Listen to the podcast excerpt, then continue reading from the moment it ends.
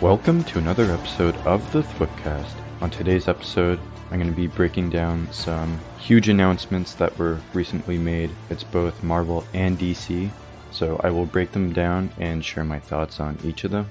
One of them recently was kind of like debunked in some way, so I'm going to kind of like edit that as I go because I do have notes for each one, so I will um, input the debunked part of the news that has come out. So I'm going to just get into it right away. I'm going to try to keep this quick and just get this going. So the first one I have is Jon Bernthal is returning as Frank Castle, the Punisher, for Daredevil Born Again.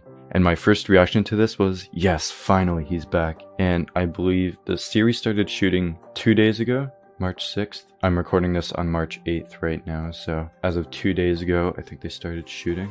The series will have 18 episodes for its first season, which means we get so much Daredevil. Daredevil is one of my favorite Marvel characters, he's so incredible and Charlie Cox is perfect in the role. Can't wait to see him return and Vincent D'Onofrio come back as Wilson Fisk, the Kingpin. Bernthal last played the character in season 2 of The Punisher, which was on Netflix, which is now on Disney+. Plus. Daredevil and Fisk will play big roles in Echo, which then leads into Born Again, and I'm very curious to see how the Punisher will fit into this. Like, maybe he's being discovered by Matt for the first time again, because we know this isn't a direct continuation of the Netflix universe, it's like a soft reboot. So maybe they're meeting each other for the first time again. Or maybe they already know each other and they're both working to take down Fisk because the Punisher's all about taking down organized crime by like any means necessary. So it would be really interesting to see the uh, dynamic between Matt and Frank in the MCU. So I'm very excited to see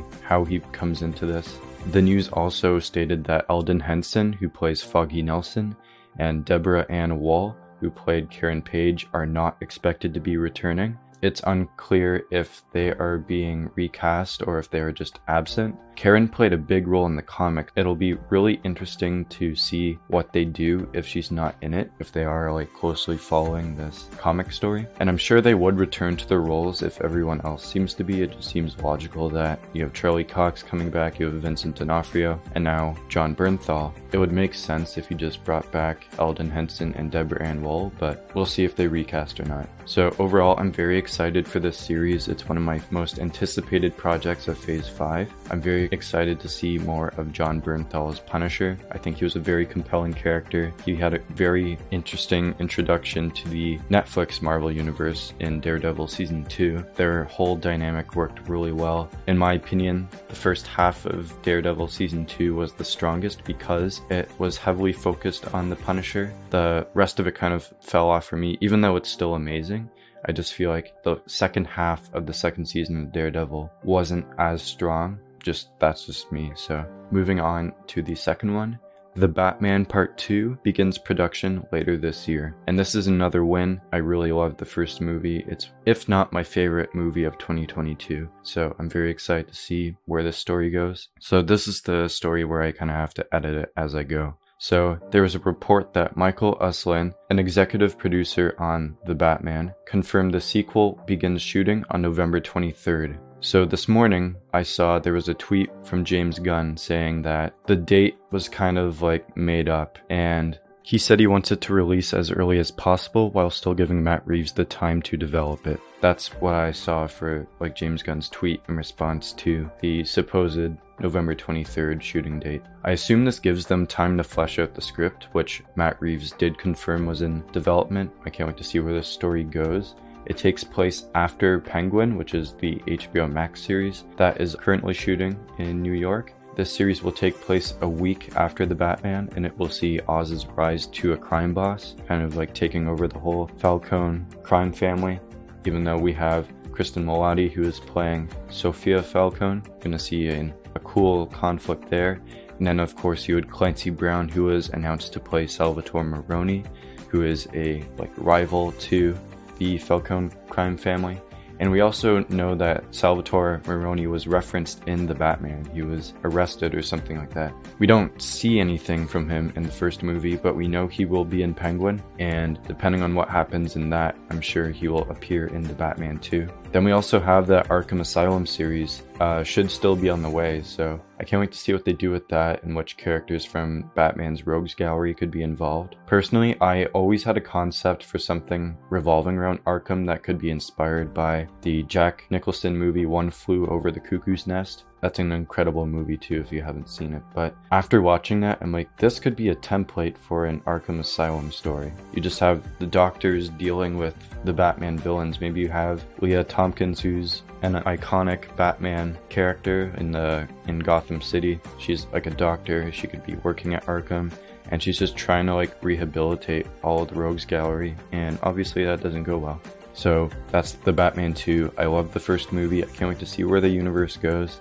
Um, I'm very curious to see if they're going to go that Mr. Freeze route for the villain, or if they will completely surprise us with another villain we haven't thought of yet. But Mr. Freeze makes the most sense to me, or start to build up the Court of Owls, which was an amazing storyline. If you haven't read that from Scott Snyder and Greg Capullo.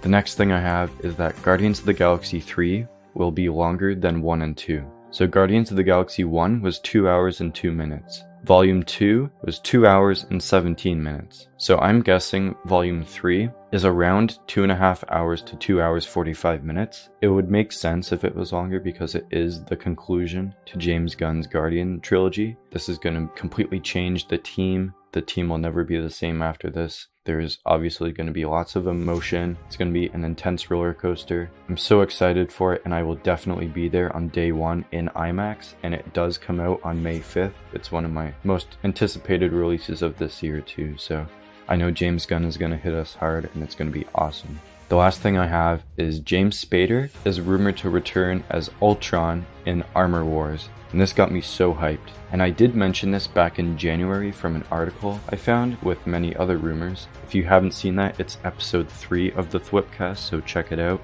I will have a link in the description at the end of this episode. And just if you're listening to this on Spotify and Apple Podcasts, I will have a link in the description there as well. But if you didn't see it, I will restate what I thought should happen with this. So if Ultron is returning, I'm gonna be so excited. I loved James Spader as the character. He's such an iconic voice. He will always be my Ultron, or the Avengers Earth's Mightiest Heroes version, even though that version was creepy when I was a kid. So iconic too. Just he's such a an evil villain. Like he knows everything about the Avengers, he knows all their weaknesses, and he's so powerful. And we haven't really seen Ultron since Age of Ultron. We saw him pop up in What If, which was also really cool. We got the Infinity Ultron, where he, in an alternate universe, he takes the Infinity Stones from Thanos and becomes the Infinity Ultron with Vision's body actually still going through as Ultron.